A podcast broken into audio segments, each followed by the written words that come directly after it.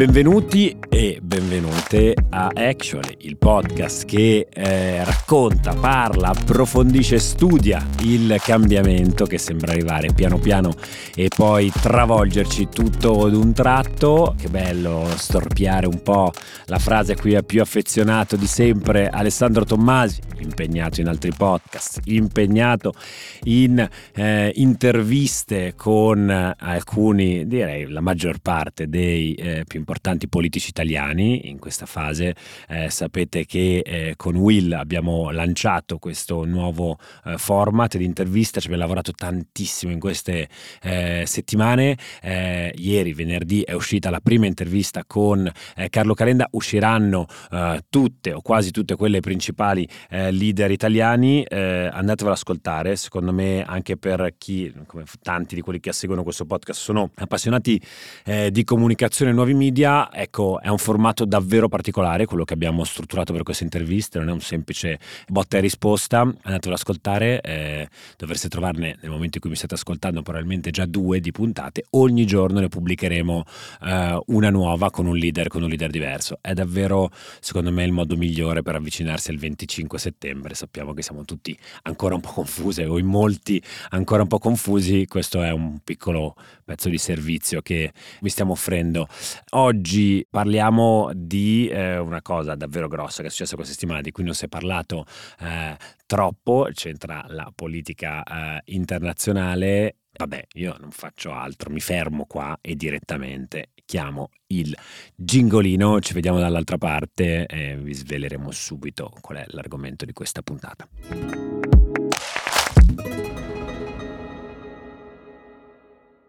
Eccoci Big Story di oggi, eh, si ritorna alle origini, actually è un po' che non ne parliamo della mia più grande passione eh, di sempre, di prima che mi mettessi a fare Will, eh, che è l'Unione Europea, ho un fascino per il romanticismo anche della burocrazia europea, in questi giorni in realtà non si parla tanto di burocrazia quanto invece di un momento finalmente un po' più simbolico che l'Unione Europea si è regalata, che è il discorso eh, sullo Stato dell'Unione, State of the Union, utilizziamo questo inglesismo perché in Europa tant'è parliamo eh, tendenzialmente semplicemente per capirci in quella lingua lì, eh, piaccia o non piaccia. Ursula von der Leyen è andata a Strasburgo, un discorso eh, molto potente, sicuramente un, un, discorso anche che ha un po' scosso, ha lasciato trasparire anche un po' di preoccupazione, un discorso che è partito con queste parole, ve le faccio subito sentire. Thank you, Madam President, honorable members,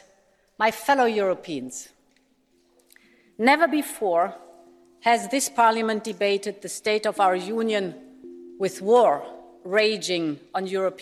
Ecco, si parla eh, di guerra, così eh, eh, ha esordito la Presidente. Noi l'anno scorso eravamo lì, mi, mi fa specie, no? perché lei dice è un discorso, eh, da subito no? l'idea di quanto storico sia stato questo discorso. Ecco, l'anno scorso noi di Will eravamo, grazie al Parlamento europeo in Italia, siamo andati ad ascoltare proprio a Strasburgo le parole di von der Leyen e di nuovo si era parlato di un discorso storico perché era nel pieno di una pandemia, c'era il Parlamento che era stato chiuso per mesi e Ecco, questo per raccontare le grandi e le tante sfide che ha dovuto affrontare l'Unione Europea in questi anni, però per capire qualcosa di più di questo uh, State of the Union, di questo discorso, anche per capire che cos'è, che cosa rappresenta, abbiamo invitato Maurizio Molinari. Ciao Maurizio. Ciao Riccardo responsabile eh, dell'ufficio di Milano del Parlamento europeo. Maurizio, ci spieghi che cos'è, in primis, a prescindere da quello di von der Leyen, lo State of the Union, questo discorso, che cosa rappresenta? Eh, allora, State of the Union o SOTEU, come ci piace chiamarlo, a volte ci piace creare... Amanti degli, degli acronimi, amanti degli acronimi. State of the European Union, SOTEU, è un discorso che ogni anno il presidente o la presidente della commissione fa da un po' di anni a questa parte, mi sembra che il primo fosse stato Barroso, per fare un po' il punto no? di quello che si è fatto, di quello che si deve fare, delle sfide, del, dei risultati. E, e, se l'anno scorso, secondo discorso del, sullo Stato dell'Unione della Presidente von der Leyen, ci sembrava un discorso epocale, proprio eh, durante la pandemia, anche il primo discorso, in realtà sempre durante la pandemia, eh, ci ricordiamo Bebe Vio, ci ricordiamo le tenniste che giocavano sui balconi. Quest'anno, con la presenza di, la, della First Lady Olena Zelenska, di una First Lady di un governo in guerra in Europa, probabilmente, come alcuni media hanno detto, è il discorso più importante della storia politica della Presidente von der Leyen. Ecco, possiamo dire, ha esordito in maniera eh, abbastanza, abbastanza scossa, con questo tono che dava grande importanza a questo momento, che poi tra l'altro alcuni, no? cioè sempre, sono sempre poi i, critici dell'Unione Europea che dicono ma sì, stiamo cercando un po' di scimmiottare eh, gli Stati Uniti, con il famoso State of the Union del Presidente degli Stati Uniti, eh, senza però davvero riuscirci, perché, ma poi tutto sommato chi se lo fila sto discorso? Come rispondi ad una domanda di questo tipo, a, diciamo accuse di questo tipo Maurizio, tu che ti occupi anche di comunicazione per le istituzioni europee? Allora, io dico che noi possiamo, dobbiamo e cerchiamo di comunicare sempre meglio le istituzioni europee. Dico anche che ovviamente eh, il discorso sullo Stato dell'Unione magari non è proprio il discorso che si rivolge a quello che gli anglosassoni chiamano general public o a, diciamo, eh, all'opinione pubblica in generale, è più un discorso per addetti ai lavori in cui si parla anche di cose molto tecniche, adesso poi eh, magari entriamo nel merito sia per quanto riguarda la guerra sia per quanto riguarda l'energia, è un discorso insomma per, per orecchie di chi si interessa o si intende di politica, di economia, di politica energetica, è ovvio che piano piano, se, noi guardiamo da dove siamo partiti, cioè dove, da dove è partita l'Unione Europea e come si comunicava l'Unione Europea anche solo dieci anni fa, cinque anni fa, io penso che stiamo facendo dei passi avanti. Ripeto, poi le critiche sono sempre benvenute e si può e si deve sempre fare meglio, soprattutto chi come noi, come professione, ha quella di comunicare, insomma, quello che fanno le istituzioni europee. Ecco, mi trovi, devo dire, molto d'accordo. La mia domanda era provocatoria, così in maniera un po' strumentale. Eh, non dimentichiamoci mai di questa cosa. Cioè, quando si parla di Unione Europea si fa sempre questo tiro al bersaglio, ridire l'Unione Europea quanto è lontana eh, dai cittadini e quant'altro. Eh, ecco, l'Unione Europea è un infante, è un neonato, se lo guardiamo dalla prospettiva, diciamo, eh, da una prospettiva di, di storia eh, geopolitica. Eh, sono davvero pochi decenni che l'Unione Europea c'è. Se facciamo un paragone con gli Stati Uniti, la cosa diventa del tutto ridicola e secondo me è quasi un miracolo che oggi banalmente un podcast girato in Italia eh, tratti eh, il tema dello State of the Union, per quanto giovane siano queste istituzioni, che poi naturalmente potrebbero comunicare meglio, potrebbero utilizzare meno acronimi, potrebbero utilizzare meno hashtag strani, ma questo, di questo parleremo in un'altra puntata. Comunque e... concordo appieno e dico che è un miracolo che speriamo si ripeta sempre più spesso. Ecco. Esatto, soprattutto di fronte alle sfide che abbiamo davanti, però entriamo nel merito di questo, di questo discorso eh, un discorso che mi verrebbe da definire appunto di, di, una madre di famiglia che da una parte rassicura, dall'altra però fa presente a tutte le persone che la stanno ascoltando di quanto difficile sarà eh, questo inverno. Il grosso, non nascondiamoci, è stato un discorso dedicato alla questione energetica. Cosa ha detto e come hai interpretato anche tu eh, con la tua esperienza, eh, diciamo, la, posizione di von der Leyen sulla questione energetica? Innanzitutto io farei un passo indietro, cioè prima, il primo tema affrontato forte, come avevi anticipato tu dalla Presidente von der Leyen, è stata la guerra. E sulla guerra fondamentalmente la von der Leyen ha detto due cose. Una, che è una guerra che la, l'Ucraina può e deve vincere. E questa non è una cosa scontata. La stanno dicendo piano piano sempre più leader politici, lo ha detto anche la, la prima ministra finlandese Sanna Marin, sempre al Parlamento europeo a Strasburgo, ed è una cosa che fino a qualche settimana fa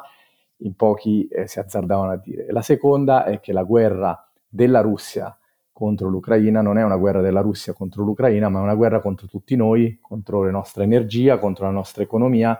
contro la nostra democrazia alla fine. È una guerra di un'autocrazia contro una democrazia.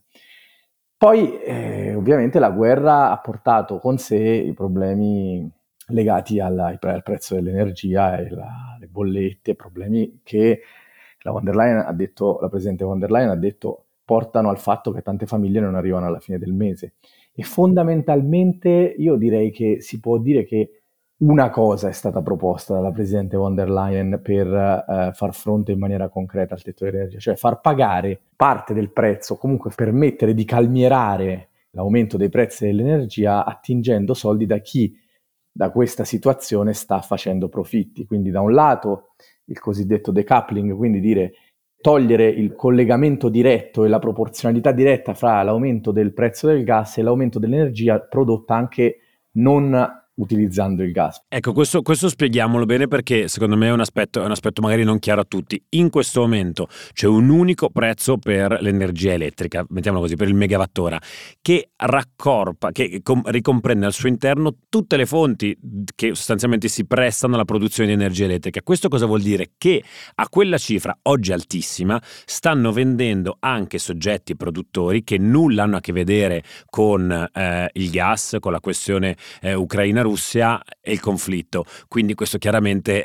alla, diciamo, in, in, una società in piena crisi eh, difficilmente può, può, andare bene. Questa era una nota solo per, per chiarire a tutti. Esatto. E quindi la Commissione europea ha proposto un tetto al prezzo dell'energia elettrica non prodotta da gas, perché si dice se quella prodotta da gas il prezzo aumenta, perché ovviamente il prezzo del gas aumenta, quella non prodotta da, dal gas deve avere un tetto che si può pagare nel mercato per megawattora prodotto. Poi ha proposto un'altra cosa la Commissione europea, cioè di chiedere alle compagnie energetiche che hanno fatto profitti utilizzando combustibili fossili di ridistribuire parte di questi profitti. E la Presidente von der Leyen ha stimato di poter racimolare, di poter tirare su, diciamo per dirla in maniera, come dire, con, utilizzando dei termini molto tecnici, più o meno 140 miliardi di euro. Eh, il grande, come dire, elephant in the room eh, o il grande non detto è, è, il discorso sul tetto al prezzo del gas o sul tetto al prezzo del gas russo. E questo eh, ovviamente lasciato come dire a un accordo a, a, a, momenti migliori sperando che momenti migliori questa opinione personale vengano il più presto possibile. E quindi eh, bisogna che si trovi un accordo a livello di stati membri. Siccome questo accordo ancora non si è trovato eh, la Presidente su questo non ha detto nulla, però mh, molti analisti dicono che la cifra di cui ha parlato comprende anche il discorso del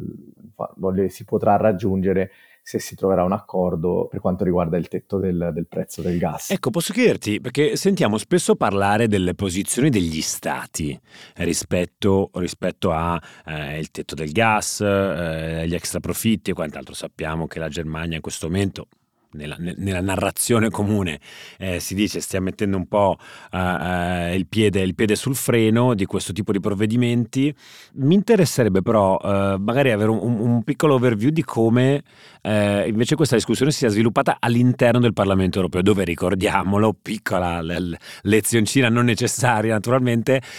non si rappre- i soggetti che sono lì non rappresentano i paesi, ma rappresentano invece delle famiglie politiche e quindi degli orientamenti. Questo dovrebbe essere il, il, il sogno a tendere, poi oggi ancora non in tutto e per tutte così. Ehm, e, cosa dici Maurizio, come, come, come, anche come è stato ricevuto eh, dalla plenaria questo discorso? Allora, questo, questo è vero, cioè, ehm, ci sono i gruppi al Parlamento europeo, i gruppi hanno delle posizioni sul, su diversi argomenti poi però comunque le divisioni fra paesi eh, emergono anche all'interno di deputati dello stesso gruppo, nel senso che per esempio, io faccio un esempio sui deputati italiani, non c'è praticamente quasi nessuno che non si dica eh, favorevole a un tetto sul prezzo del gas. Eh, fra l'altro ricordiamo che era una proposta del governo italiano, del governo Draghi,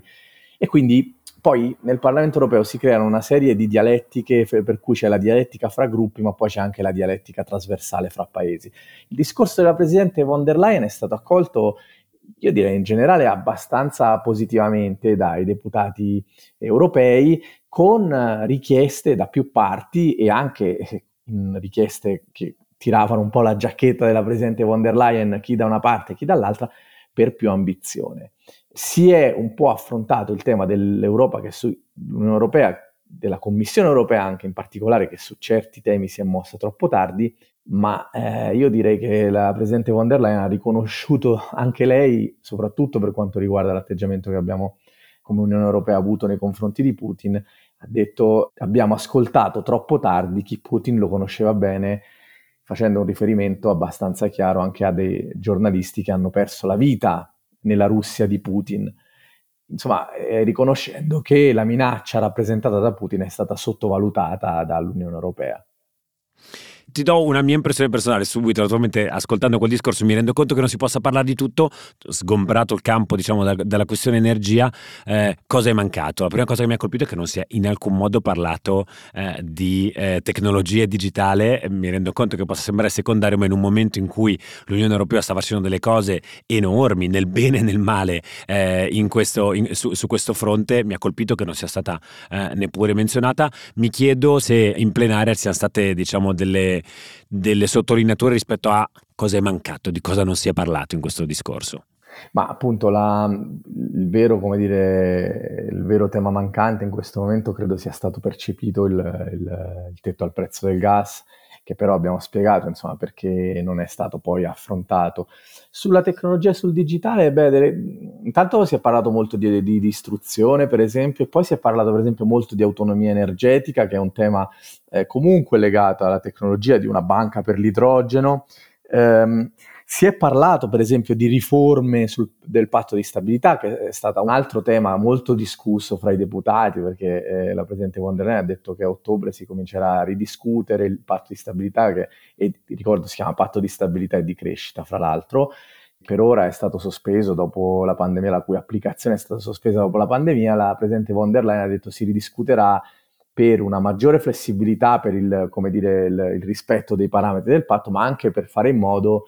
che le promesse vengano mantenute e ci sono state da parte di alcuni eh, deputati europei, di alcuni gruppi, ma anche poi anche lì di alcuni paesi, quindi ritorna la divisione fra gruppi in Parlamento europeo, ma anche la divisione fra paesi, c'è stato che ha detto non è il momento di eh, ridiscutere il patto di stabilità, teniamo la flessibilità, teniamo la possibilità di fare debito, quindi quella è un'altra cosa che è stata, come dire, affrontata durante il discorso.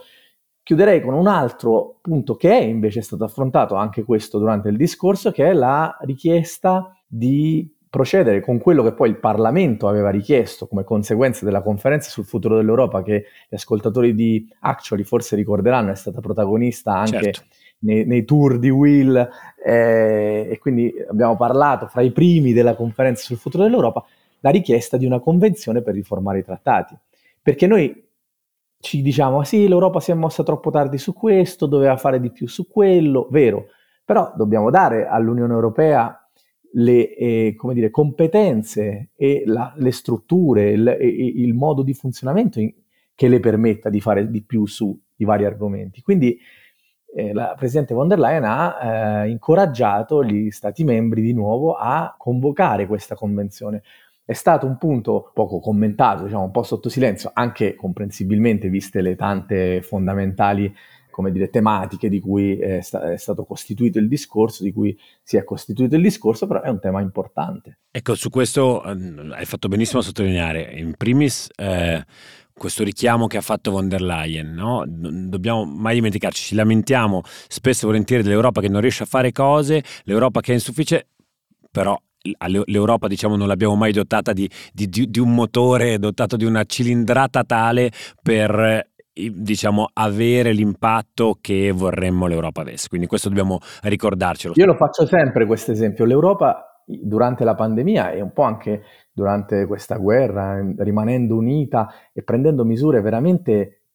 penso al Next Generation EU, alla campagna vaccinale, ma anche al, al sostegno fortissimo nei confronti dell'Ucraina, alle sanzioni, che fra l'altro nel discorso la Presidente von der Leyen ha detto non è il momento di ridiscutere le sanzioni, le sanzioni sono lì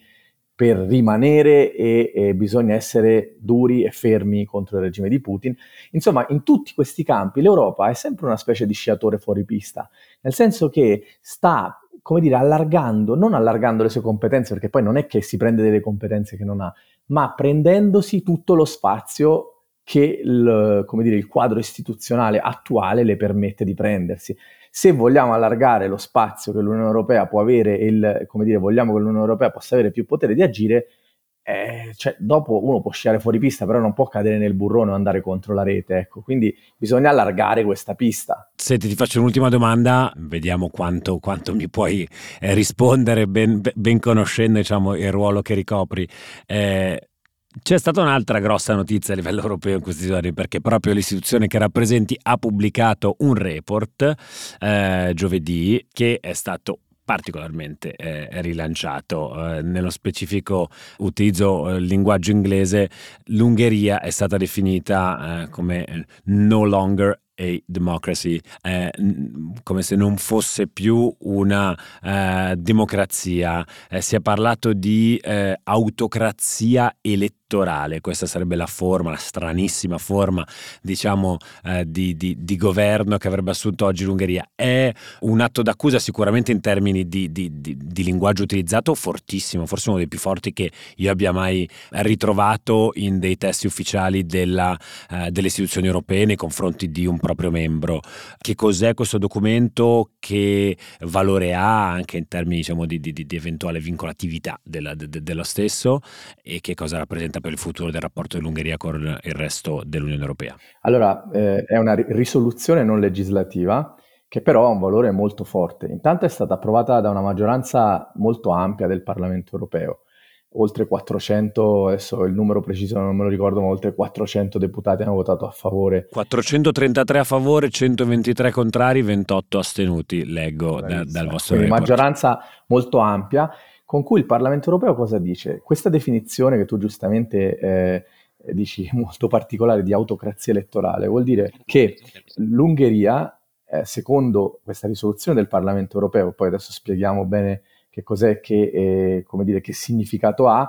è un paese dove si continuano a, a svolgere le elezioni, che quindi sono parte del processo democratico, ma le elezioni, come sappiamo e come tutti gli studiosi delle democrazie ci eh, insegnano sono condizione necessaria ma non sufficiente perché un paese si possa definire una democrazia. Quindi il Parlamento europeo denota e denuncia che la situazione è già ritenuta preoccupante con altre risoluzioni in passato. In una risoluzione precedente il Parlamento europeo ha identificato 12 aree di criticità della situazione in Ungheria e dice che in alcune di queste aree, per esempio la libertà dei media, l'autonomia della magistratura, la libertà di opinione, in alcune di queste aree si denota un peggioramento della situazione e quindi il Parlamento europeo chiede al Consiglio di agire e di mettere in atto quello che è l'articolo 7 del Trattato di funzionamento dell'Unione Europea che può portare alla revoca del voto del, dell'Ungheria in Consiglio, che comunque può portare a delle sanzioni molto forti, che è stato attivato anche grazie a una risoluzione del Parlamento europeo. Ovviamente eh, in Consiglio ci sono delle maggioranze di Stati membri da raggiungere difficili, poi comunque è un tema molto, cioè l'Ungheria è comunque un paese eh, membro dell'Unione Europea, abbiamo visto tutte le polemiche che ci sono state anche in Italia su questa risoluzione con alcuni partiti che si sono detti contrari alla risoluzione del Parlamento Europeo e che anche in Parlamento Europeo hanno votato contro, che non si rivedono in questa definizione dell'Ungheria come una non democrazia e come un'autocrazia elettorale, quindi è una eh, posizione molto complessa quella del Consiglio, ecco il Parlamento con questa risoluzione che non vincola ma che mette pressione chiede al Consiglio di agire per eh, continuare il processo di implementazione di questo articolo 7 sul, eh, su cui secondo me bisognerebbe fare un podcast proprio ad hoc e non sarei neanche io a doverlo fare, ma qualche eh, giurista diciamo dell'Unione Europea. E poi chiede anche alla Commissione, il Parlamento Europeo chiede anche alla Commissione di sospendere l'approvazione del PNRR, che non è solo PNRR italiano, ma anche l'Ungheria ha dei soldi che deve prendere dalle istituzioni europee di applicare il meccanismo di condizionalità, che è stato un altro, eh, dire, un altro provvedimento legislativo approvato anche dal Parlamento europeo, dalle istituzioni europee eh, nel dicembre del 2018, in cui si dice che i fondi che l'Unione Europea eroga agli Stati membri possono essere erogati solo se questi Stati membri rispettano lo Stato di diritto. E quindi il Parlamento europeo chiede alla Commissione di verificare di eventualmente bloccare l'erogazione dei fondi perché secondo il Parlamento europeo e secondo questa risoluzione l'Ungheria in questo momento non rispetterebbe eh, lo Stato di diritto. Di base è una risoluzione molto forte sulle quali implicazioni io, lavorando per il Parlamento europeo, non, non, mi, non mi sento veramente di speculare, però dico che è una presa di posizione molto forte del Parlamento europeo, una chiamata ad agire alle altre istituzioni europee e un rimprovero fortissimo una denuncia molto molto grave della situazione in cui versa lo Stato di diritto in Ungheria. Una situazione particolarmente complicata, io insomma anche noi come Will ne abbiamo parlato in lungo e largo, avevamo anche dedicato tra l'altro un, un, un approfondimento proprio sulla figura di, eh, di Viktor Orban, vedremo insomma molto curiosi, saremo lì un po' ad osservare questa fase quello che succede con l'Ungheria e come questo poi tra l'altro rischia di intrecciarsi con quello che succede eh, in Ucraina. Eh, Maurizio, come al solito, eh, grazie mille ancora una volta a te, eh, diciamo a tutto lo staff del, del, del, Parlamento europeo, con cui come dicevi tu prima abbiamo fatto grandi cose insieme, tutto Will Meets, lo ricordo, l'anno scorso il nostro giro per l'Italia è stato sostenuto dal, dall'Ufficio del Parlamento europeo eh, in Italia, eh, sicuramente faremo altri progetti insieme, intanto davvero grazie per aver partecipato a questa puntata di Actually. Grazie a voi, è stato stato davvero un piacere. Grazie mille Maurizio e grazie a tutti, ci sentiamo alla prossima puntata di Actually.